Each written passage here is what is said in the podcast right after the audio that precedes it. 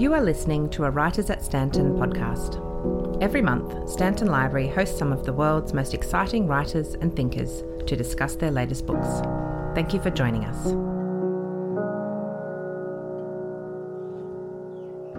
Oh, hi everyone. you champions. Good afternoon. Armageddon weather. It is indeed Armageddon weather. Yes, very sorry. So thank you so much for coming out in this Armageddon weather, which has hardly stuck to you at all, I must say.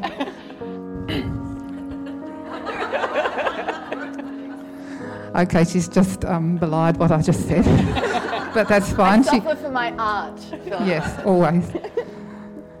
Welcome to Stanton Library and the Writers at Stanton program, held in conjunction with the Constant Reader Bookshop and Crow's Nest. My name is Philippa Duflu and I work at Stanton Library. I would like to acknowledge that this event is being held on the traditional lands of the Gamaragal people, and I wish to pay our respects to elders and traditional owners, both past and present. Our author today is Holly Ringland, who will talk about her novel The Seven Skins of Esther Wilding.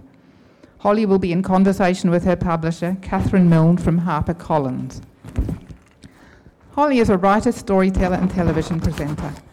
Her best selling debut novel, The Lost Flowers of Alice Hart, won the Australian Book Industry Award General Fiction Book of the Year in 2019. It has been published in 30 territories and is being adapted into a seven part TV series for global streaming on Amazon Prime, starring Sigourney Weaver. Thank you. I can't start crying before Philip has even stopped speaking. Holly co hosted the eight part ABC TV series Back to Nature with Aaron Pedersen, which aired to critical acclaim last year. Holly's new novel, The Seven Skins of Esther Wilding, is an epic journey through love, love, courage, and family connections. It is a tribute to the places that hold our memories. It explores the power of wearing your heart on your skin and the ability to transform through feeling both grief and joy. Please join with me in turning your mobiles to silent and welcoming Holly Ringland. Guys. Oh. Um, I, I feel like this rain has just been a total icebreaker. I feel like we should just be like having cups of tea and a bit of a chat. I, I, I understand that uh, Holly and I are going to have a bit of a chat for about half an hour, and then I think you get a chance to ask questions. But look, we could roll anyway. So if there is a question that comes up during the conversation, just throw up your hands and we will just roll with it. Um, in, uh, look, I, I am Catherine Milne. I'm the head of fiction at HarperCollins, and I published The Lost Flowers of Alice Hart and uh, this book as well. And they are um, among the two great joys of. all right, you couldn't hear any of that. Oh, you could. Okay. Do you need me? Oh, is it all, oh, is it all right? Is that better? Okay, all right. That was my moment, Margaret. Look, and uh, during that time, I gave away all of these secrets. Um, they were the two of the great joys of my working life, and I'm so proud to have published them. So, um, Holly, um, we've just heard Lost Flowers of Alice Hart, massive bestseller, uh, published in 31 territories. Um, and then there was Back to Nature, obviously, where you starred with Aaron Pedersen. Then they sold Casual. TV rights. Yeah, just casual about that. and uh, uh, you, I think it was Made Up Stories, a little production house that you might not have heard of, that have uh, produced Big Little Lies and The Dry, now producing The Lost Flowers of Alice Hart starring Sigourney Weaver and Asher Keddie and Leah Purcell and other luminaries. Extraordinary. My question is, and I am gradually coming to a question, is how do you, after all of that, all of that kerfuffle and emotional tu- turmoil and investment and um, big emotions, how do you come back to writing? How do you come back to story after that? The beautiful thing about Catherine Milne asking me this question is as if she hasn't spent approximately 90,000 weekend hours on the phone to me while I am scr- like crying hysterically at her, I don't know how to come back from this. Um, it's a beautiful question. And uh, just before I answer it, thank you so much for being here. It's so nice to see you. And, um, you know, yay, snuggling while the world ends outside. I think that in my experience now, there's, there's two parts to a published writing life. One part is what everything else relies on. And it's the part where you sit at home mostly alone. For me, it meant highly questionable personal hygiene, no bra on, no social skills, and, and committing deeply to the interior life of a story that was asking to be told. To commit that to paper required all of me from the outside so it's very much like an introverted burrow hole to go into. That's one half of what the writing life is. And the other half is the absolute madness of, of what has happened. I mean, you know, my biggest dream for Lost Flowers when it went out to publishers to consider was that I just hoped that they didn't think that it was like muck on the bottom of their shoes and a waste of their time and the very last thing that I genuinely, in my wildest dreams, ever expected was anything that you've just said. and so to come back and to write again after your life kind of gets blown up mm. in a way that I'm always running to keep up with and understand as well, is it comes back to what we love about for me, it comes back to what we love about books and stories. Mm. It comes back to the feeling. It comes back to how it felt when I was a kid. And if anybody asked me anything about myself, right from when I was like four, I would say, Oh, I'm going to grow up and be an author, don't you know? And they'd look at me and they're like, oh, Bless. you know, let her have her dreams. Because the world is, is a cruel tough place. and cruel. and and that's the only way, after Lost Flowers, when I knew that I wanted to write again, and I wa- this is all I ever want to do is just keep writing novels that feel really beautiful to be alive to be able to do. The only place I know how to do that is to know that I have to go into the place as a kid and as an adult that we all have inside of us that's sore and tender and story lives there. Mm and everything else stays outside. Mm. And, and although stationery shops and you know, Apple Mac shops or Microsoft Windows shops are really like glitzy and, and you know, mesmerizing, we don't need all of the tools. Mm. Everything that we need to tell stories are already in us. So it's, it, it's closing down the distraction and going into the tender place. Yeah. We will come to um, the Seven Skins of Esther Wilding in a minute, I promise. But um, that period when you, when, when um, Esther started wandering into your life, mm. and then about a year or so later, I mean, you wrote this book under the most testing of circumstances. It wasn't that there was just a lot of uh, things, fantastic, exciting things happening around yeah. Alice it was that you were, in effect, you started writing this when you were stranded, yes. marooned in Australia with two suitcases. so tell us about that. that. Yeah. So um, my partner Sam is uh, English and very lovely. Uh, sorry, babe, I had to get it in. Had to get it in early. And we met uh, 13 years ago when I went to the UK to do my master's in creative writing, and my plan was to be there for two years, and I had absolutely no interest in ever speaking to a heterosexual man ever again because I'd gone to England to get away from all of them on the planet. Uh, and I met Sam on my fourth day, and he's like the loveliest person on feet. So uh, my two years ended up turning into 10, where we lived between Manchester and Australia. We came home together at the end of 2019 to have Christmas with our families and to film Back to Nature. Back to Nature was meant to happen in 2020 over a 10 week period. I don't want to take anybody back to 2020, but we all know what happened.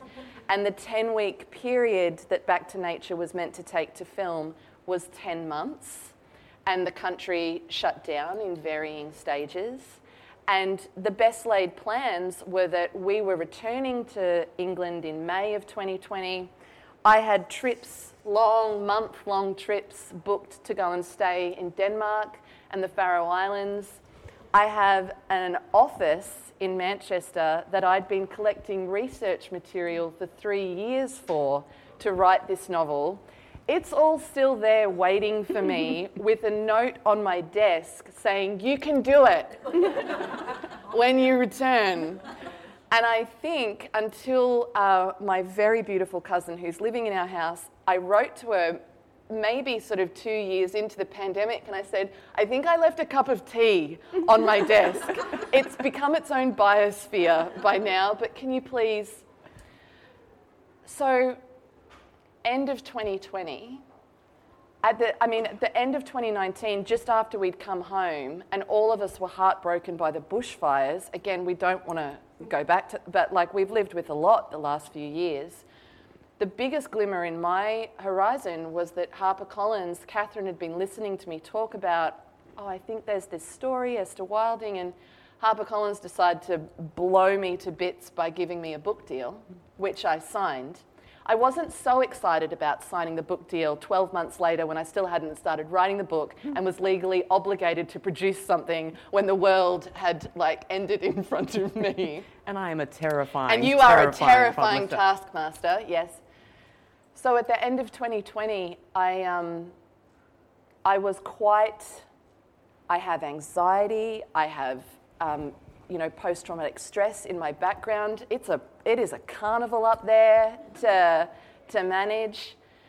And so when confronted with, I mean, self-doubt and fear needs very little creatively, right? Like, so my brain has this arsenal of, okay, so cute. You're going to try and write your second novel, but your office is like 17,000 kilometres away with all of your research books. You've cancelled trips to Copenhagen and the Faroes. Sorry, but your imagination's not that good. Like, good luck to you. And so I had to do a lot of mind work and get creative. And I am really, really lucky that I have an excellent, beautiful partner and excellent, beautiful parents who have just retired. And people say to them, How's retirement? And mum's like, The children have moved home. Thank you for asking. The children being middle aged. I bought a caravan because I needed a dedicated space where my mum, God bless her, doesn't pack my things into a pile and like push them to one end of the kitchen table and say, Can you, this, mm. there's your pile. I needed to sprawl. Mm. So I bought a caravan, and investing in that caravan was an incredible act that started to help me manage the self doubt and the fear saying, Good luck, you can't do this. And I'm like, Shut up, I'm going to buy a vintage caravan, watch me. So I set that up in Mum and Gaz's paddock. And the harder the world got, the more I packed that little caravan mm. full of plants mm. and shells and every talisman that I could think of from Esther's story. And I distinctly remember where I was in the paddock when I rang you. And I said, I can't write a landscape I haven't been to, Catherine. I'm, I might have to think of another novel. And the arsenal this woman has in her, under her wing. I then got these very like subtle, I would just, I wouldn't get a text message. I'd just get links to podcasts. Amy Tan talks about writing landscapes she's never been to. Um, like, these like Goliath authors in the world. No text message, it's just like drop, run. And I would open my phone and I'm like, oh, subtle, put my headphones in. And so, you know, with that sort of support and belief in you, there just came a point where I, we were all living such a crazy, I mean, we're still living with it, obviously, but that was such a heightened, crazy time. And I just thought, oh, why not? Mm. Everything is upside down. Why not? One of the things that um, you, uh, you uh, use a lot in, uh, as a ha- sort of as a, a, motto or a hashtag or a, um, you know, a, a banner by yeah. which you live is joy is an act of resistance, which is particularly pertinent for the writing process of this novel because it was born out of, you know, living with your parents, not being able to go home, you know, writing in a caravan, interrupted by work constantly, and yet out of it, this beautiful book was born. Can you hold it up? Hold up that gorgeous, glittering book. It is so beautiful. I remember when um, Holly, um, uh, I read the, the, the, final manuscript sitting at my um, kitchen table and, um, and weeping, weeping into my tea and um, texting Holly and saying, I'm sorry, I've got to put money in the swear jar, but you did it. You did it. Um, it was very exciting. Now, there are people here who may not have know what Esther Wilding no. is about because you're very practiced at the pitch. Do you want to tell them the sure. story of this novel? Everybody we'll gets the. We're stuck in an elevator together mm. With our masks on. Um, I wanted to write a novel about joy. And I don't know how to write about joy if I don't also write about grief. Because how do we know one without the other? And they go together my favourite Mary Oliver poem out of the hundreds that she gifted us was The House That Joy Built. And it's three lines, and it's joy and grief, joy and grief. What a time they have, these two, housed as they are in the same body. And that was, that was in my mind when I started to tell this story, which is about Esther Wilding who is on her way home to where she grew up on the east coast of Lutruwita, Tasmania. A year after her sister was last seen walking towards the sea and disappeared. Esther flees home and goes to the west coast of the island to try and cope. And her parents invite her home for a memorial to finally start to grieve her sister's disappearance, her death. Esther begrudgingly comes home, and her parents present her after the memorial with, a, with the, her sister Aura, her older sister, with Aura's journal. In the journal are diary entries that Aura wrote when she was 14, 15, and it's everything that we probably remember from. I mean, maybe this is revealing, well, the whole novel is me revealing myself. What am I saying? But like, I love River Phoenix, and, you know, like making up code names for boys that we loved at school because God help us if we like could say how we felt. Boys were ruthless at school. What's also in the journal, there's a big gap between when Aura stopped writing as a teenager and then comes a series of seven images of feminine mythology accompanied by seven verses that Esther's mother, who is a tattooist, says to Esther, Aura had these secretly tattooed on her body. And we are asking you to go to Denmark, where Aura was last before she came home to Tasmania. And please try and find out what happened to her because we have nothing. We have no answers. And so it's really Esther facing ambiguous loss, which we all live with, and I find so fascinating. An ambiguous loss is the loss that has no closure. There is no coming home for us. There's only our acceptance. So there are no answers in, in a sense that Esther knows that she can find. It's just more an understanding to try and make peace with accepting a loss that feels merciless. So she very reluctantly travels from Lutruwita, Tasmania, to Copenhagen, and then finds herself getting on a plane to the Faroes, the Faroe Islands. And really, it's about, to me, it's Esther's story of slowly making all of these tiny micro choices to say yes to life instead of constantly blowing up her life and letting in love and joy mm. instead of being swamped only by grief and continuing to make the same choices that lead her to the same outcomes. it's not autobiographical at all. and you wrote, and you did, you wrote this novel based uh, on one trip to Tasmania, one trip to Copenhagen. Yes. And you hadn't you hadn't got to the Faroes. No, I still So how been. how did you do it in the end? How God bless the internet.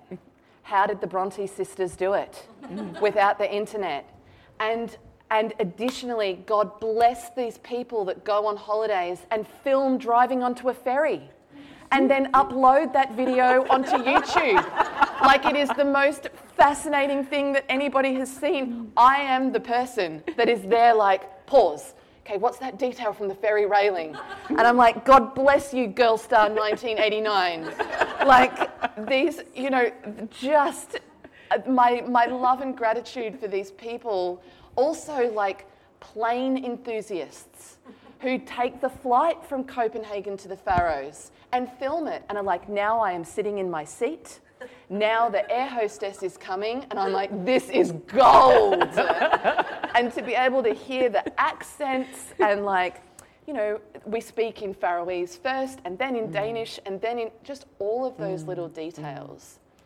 But the biggest thing that I think gave me courage was that of all the stuff that I trawled on the internet, I knew enough to know that I couldn't do any of this without local knowledge. And so just like when we were kids and our parents encouraged us to like have pen pals, I had that real vulnerability and fear as like a 42 year old woman sitting down to write like a cold email to someone I'd found through a series of short films made about outliers of stereotypes in the Faroe Islands. It's a very traditional culture. It's very gendered. Men farm the sheep, women help on the farm, women have the babies. That's stereotypical and general. But there are outliers in that community that are as colourful and diverse as anywhere on earth. Mm-hmm. And this beautiful short film group from South Africa made this series of short films about all the artists and the freaks and the beautiful people, and I say freaks uh, considering myself one of them, mm-hmm. like that are in the Faroes. Through one of these short films, I found a Faroese writer and artist named Raquel. I sat down and got all like nervous and shy and wrote her this email trying to ride that line of like not too many exclamation marks so that I sound manic. But like also warm and please help me, I'm not crazy. Like, and she was so generous. Mm. And she wrote back and said, I would love to help you however I can. Mm. So I did all the work and wrote the story. And then I sent it to her to read the Faroese parts in particular. Mm.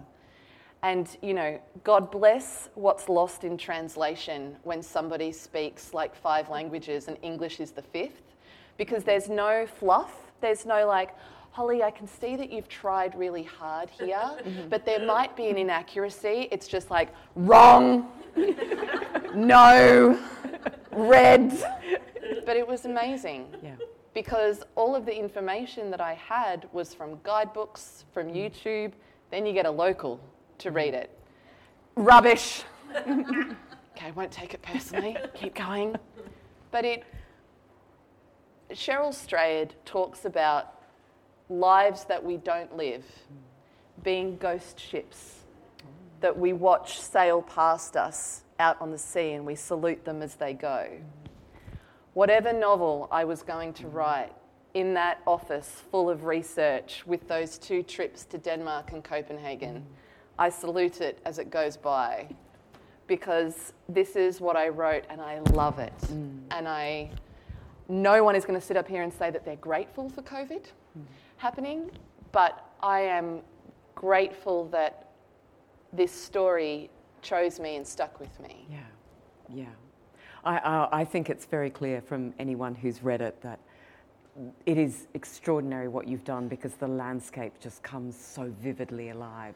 There is such a strong sense of place. So, you know, thank God for Raquel. Thank God. Um, I want to talk now about um, the myths, legends, and folklore and fairy tale, particularly, that are so intricately woven into the fabric of the novel, from the plot to the, the way it's structured, the seven skins obviously mm. echoing mm. Um, all of those fairy tales about people who shed skins and selkies. And, mm. um, but do you want to tell us about what led you to, or the first, the fairy tale, the Helena mm. Nyblom fairy tale? Mm um, if, if, if, indeed we can even call it a fairy tale, yeah. the story that first um, tripped you into that, that, um, that realm yeah. of storytelling that is so woven into this novel?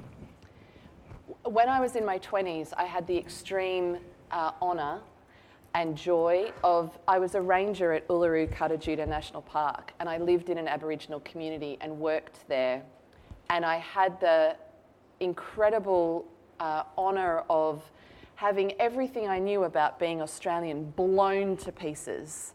Because before I had that job, um, I had a really good public education schooling of the 80s that was an exclusively white education.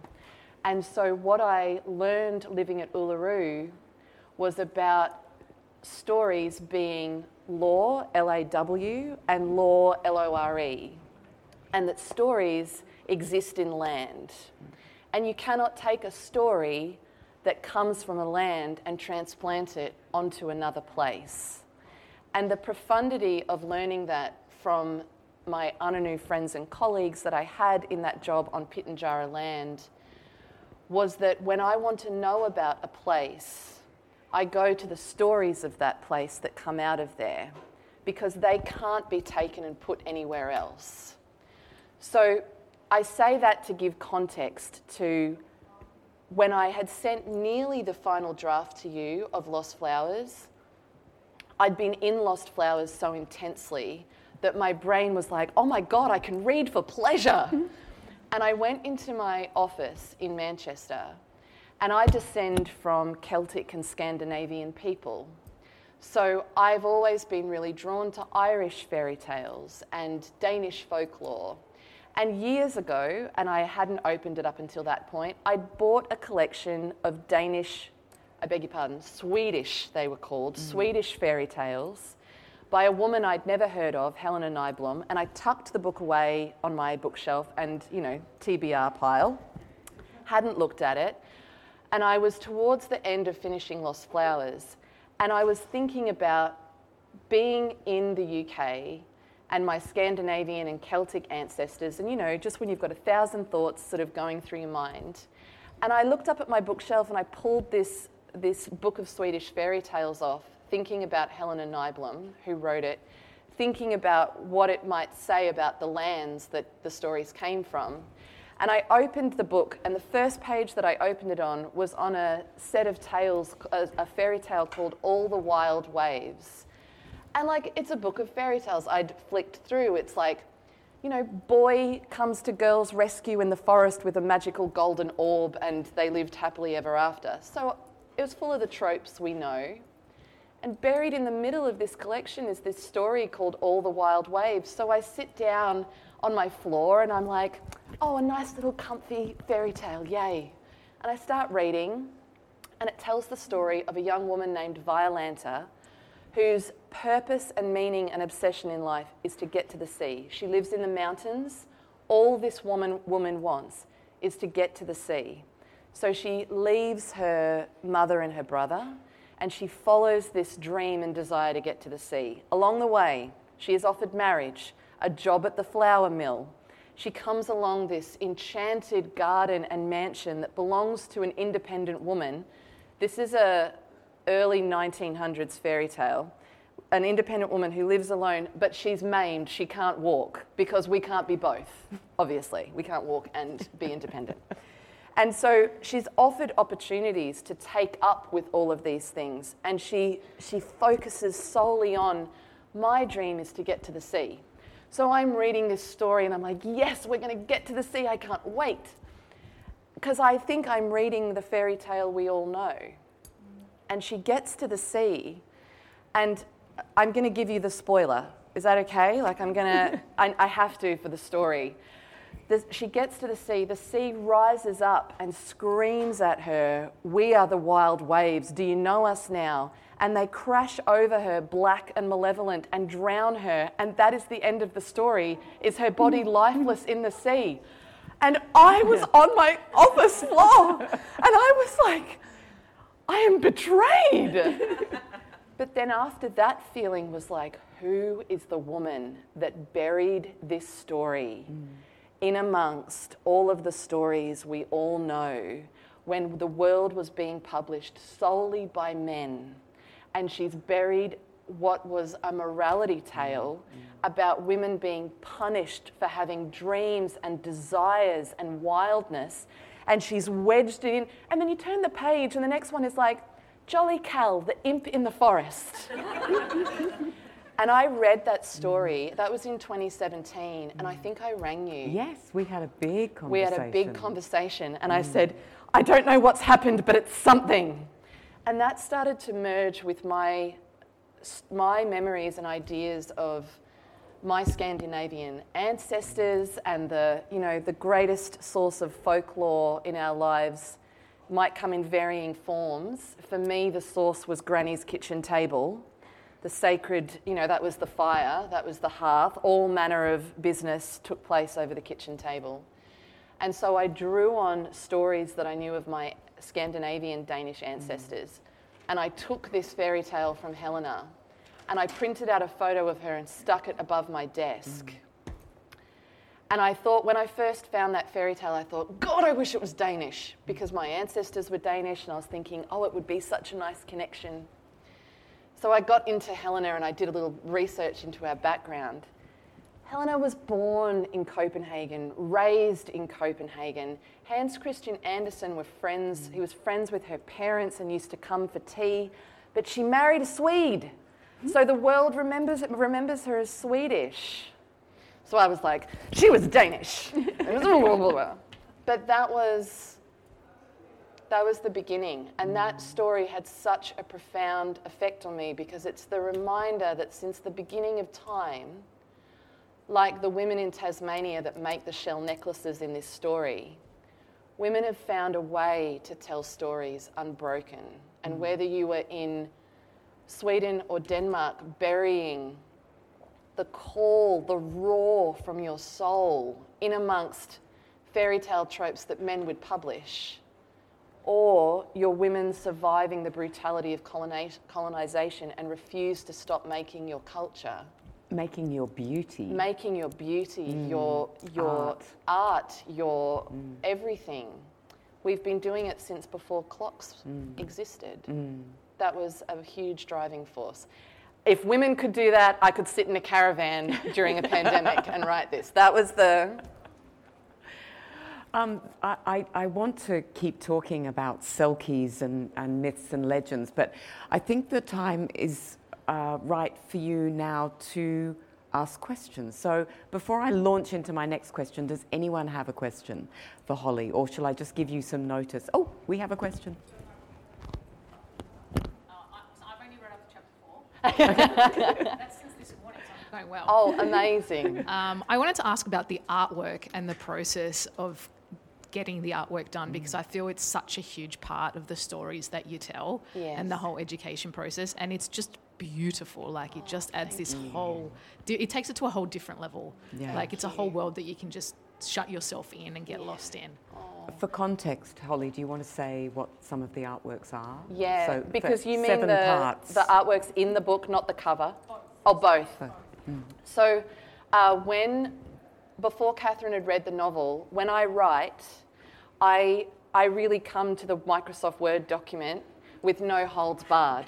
So I might, I'm the writer that will spend six hours in Canva figuring out how to add sellotape to the corners of images myself so that I can insert it into the Microsoft Word document because I need every bit of belief that I can get in the story and I need to see it as it will be as a book. So I can remember saying to Catherine, okay, so I've written the novel, and like I just want you to know that there's lots of art in it, and I've made like clippings and put it in the Microsoft Word document. And Catherine was like, yes, now let me just read it. And we'll just, we'll see. We'll see if we need the clip art. We'll see if we need your clip art, Holly. Resistance is futile. right. You, you can understand now, can't you? Yeah. And then she read it and she rang me and she was like, we need the art. So, with the art inside, for everybody who doesn't know, there are seven images of feminine mythology that exist in the world included in the novel. The first one is a sculpture at Binalong Bay, uh, the Bay of Fires Larapuna in Lutruwita, Tasmania. The second one is an illustration from an Hel- Helena Nyblom fairy tale, and I think in fact there are three illustrations from three Helena fairy tales in there. And uh, there are other sculptures that are in Copenhagen and the Faroe Islands, all of stories about women who have been stolen from or denied their desire and water. And that was what fascinated me as well how many stories tell the same tale of women following their desire and, like in these fairy tales, losing their lives in the sea because of it. Being punished. Being punished mm. for it. Mm. So um, now I have the gr- great delight of saying that when I wanted to put the artwork into the novel and I had no idea what that involved, uh, Catherine introduced me to my extraordinary editor, Scott Forbes, who kept. who kept me upright on many days through this process. And part of keeping me upright was being calm and steady when I'm like, I don't know where to get permission from to use these. And Scott would come back and be like, Yes, I've spoken to the National Gallery I in the tracked Faroes. It down. I tracked it down. I've found who has permission. I've been in touch. It's all fine.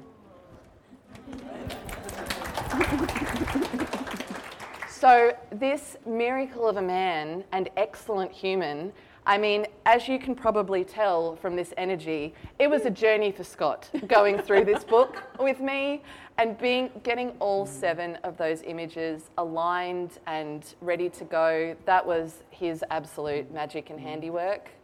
And that's how we pulled them all together to use in the in the novel. Mm-hmm. Yeah. Does that answer your like was that what you were after? Yeah. Okay, great.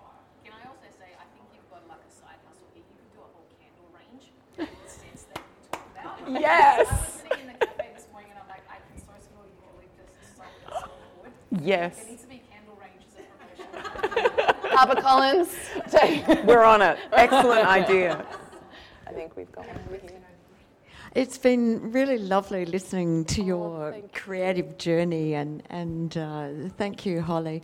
I was just so interested in hearing you speak, though. Um, how formulated your idea for a novel is at the beginning. Like you've talked about your journey, but Yeah. do you do you do a detailed outline, or is it an involving process as you find stories, images?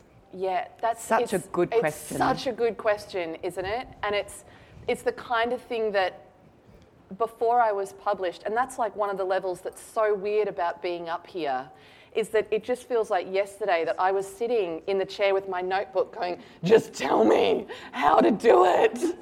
Did you Google how Did to you- write a novel? to- I mean, of, of course I've Googled how to write a novel. Like, at desperate times, a woman will stop at nothing. I, as I mentioned before, my mind is my mind is a beautiful place, and if I don't do some work on it, it's also a place that will trip over itself because of post I've had post traumatic stress, and that's something that I need to manage forever. It's an ongoing thing, and the reason why I mention that is because it doesn't take very much to set off a river of anxiety because I feel like I'm panicked at the page. And so then suddenly I've got all the thundering emotion going through my body like I'm under threat and I'm frightened because I don't know what I'm doing. So, what I've learned, because when I wrote Lost Flowers, I wasn't aware of that connection. I didn't know then that writing was tripping off all sorts of parts of me that I was needing to access to write that didn't feel safe to do so because I had avoided them at all costs so I didn't have to try. Here is what I know about how to navigate the minefield. With Esther Wilding, what I knew before I went and sat down and started writing was I knew that I knew it was set between Tasmania and the Faroes because I wanted the I wanted the islands to mirror each other. They both have seals and women with relationships with seals. And then I knew that there would be I knew that in a story Esther couldn't go straight from Tasmania to the Faroes. So there was a leapfrog moment I knew that would happen in Copenhagen. So that's where I knew the story needed to go. I knew that I needed something for her to be following because I knew that I wanted her journey to be grief to joy. Not one without the other, but joy still with grief, but joy. And so there needed to be something that would cause her to persist. And what better than the love of a sister that you, than you've lost? And the sister, Aura, is a mirror of everything for Esther and aura is ambiguous loss that Esther will never really be able to get over, but she will learn how to stand on her own two feet. This is what I knew. I didn't know that the novel would open with a. I didn't know that the novel. I was like, spoiler! I didn't know how the novel would open in chapter one until right before I sat down to start writing it. But what I realized I had to figure out was that the more I could protect myself from the fear of that blank page and the pot of boiling anxiety that it would cause me to sit in, if I knew roughly what my steps were, it was like following gingerbread crumbs through the forest. So I'd sit down at my desk and anxiety would flare up. And, you know, I would have old sort of trauma experiences in my body, like I might start to shake or something. And then I would think, no, no, I know where I'm writing to. I've got my gingerbread crumb. And I would keep going. And that saved me from myself up here. So I don't have it all plotted out by any means, mm-hmm. but it's like I have a really rough map. And then along the way, you're like, oh, I didn't know there was a cheese shop here. I might stop here, and that's a nice little detail, and that sort of thing. And just from the perspective of a publisher, I think that it was quite clear because I read various drafts at yeah. various stages that she knew where she was going, where she wanted to end it up, where she wanted the story to end up. She, she was working out aspects of the plot as she went along. But what was like, um, and it really was like the, the, the, the, grit in the seashell and the pearl layer, because this book is so layered and rich, and all of those myths and legends just twining in and out, and um, just the sense in which it all started just like coming together. That was layer after layer after layer of writing and thought and. Mm. Um, embellishment. yes, and and the thing, and you guys are probably very much smarter than I was when I was in the crowd ever watching an author because as an aspiring writer, I would go away and read a finished published book, and I would read it just slowly despairing because I'm like, my first drafts are not like this. One more question. I stopped counting how many drafts Alice Hart went through at 17. I have no idea. Scott and I Scott doesn't want to remember how many drafts we went through on Esther Wilding. So it's the other thing to remember that a first draft is perfect because it needs to exist. It's the foundation of the house. And it, as long as it's on paper, it can't fail. Everything else is rewriting. And there's nobody that has a gun at your head saying what comes out the first time has to be perfect, even though it can feel that way sometimes. It's like remembering how to finger paint, you know? What does green and purple do? Oh, it makes poo brown. Okay, I will go over here to pink. It's, it's that sort of allowing ourselves to be imperfect storytellers, and you can make it shine in the countless rounds of edits later. I think we have just one more quick question. It is a quick question. Thank you. Um, just, you say you used to have a map. A but map. where does the map come from? Where does your do you get the story delivered into you like in Big Magic, or do you do Beautiful you sort of get pieces that that come together? That's the part that I find fascinating. That Yeah. you know, and you know that you're going to go on this journey. Yeah. So You That's- lied. That's not a quick question. it's not going to be a quick answer. I know everyone's like, Jesus, Holly's going to be here for an hour. Um, it is both. I think it's both of those things. I am constantly awed. I don't know how the people in this book aren't real. I say to Catherine all the time, but as if she can answer me, but why isn't Flossie real? I want to go and smoke a joint with Flossie in the Faroe Islands. Flossie does other things than smoke joints. And the reason why I think that that causes me physical pain is because where, where does this developed person come from who doesn't exist but occupies all my waking thinking time and so therefore does?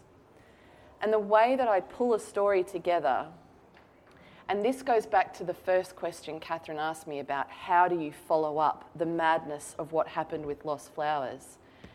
And it's, you know, beautiful Shelley is here today who had me on her writing blog and said to me, What, what advice would you give to starting out writers?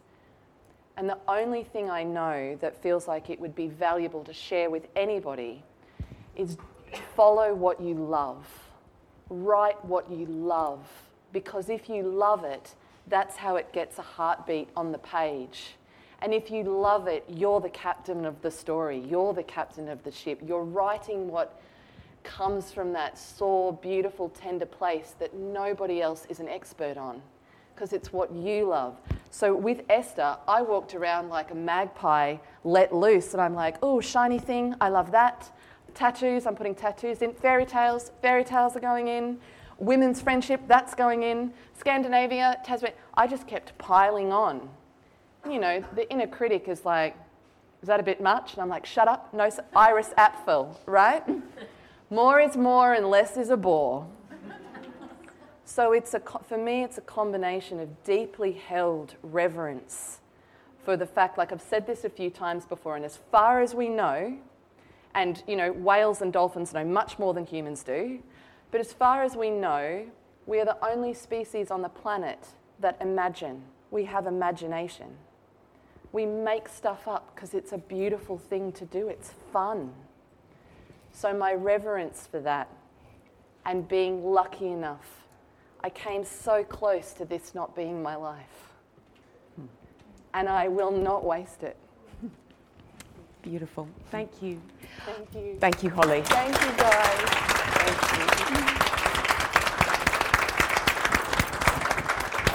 Um, Holly will be signing books. There is a beautiful person from The Constant Reader at the back. Buy a book, get it signed. The publisher. Speak to Holly. Buy a book. Yes, buy two. buy two books. Get your Christmas least. present. But thank you so much for coming, especially in this horrible weather, to talk about stories and women and joy and resistance. It's been a pleasure. Thank, you. Thank you. Thank you, guys. Bless you. We hope you have enjoyed spending your time with us. Catch up with more of our audio recordings and relive the discussion, insights, and laughter of writers at Stanton. To find out more about our other events and programs, please visit www.northsydney.nsw.gov.au forward slash library. Thank you for listening.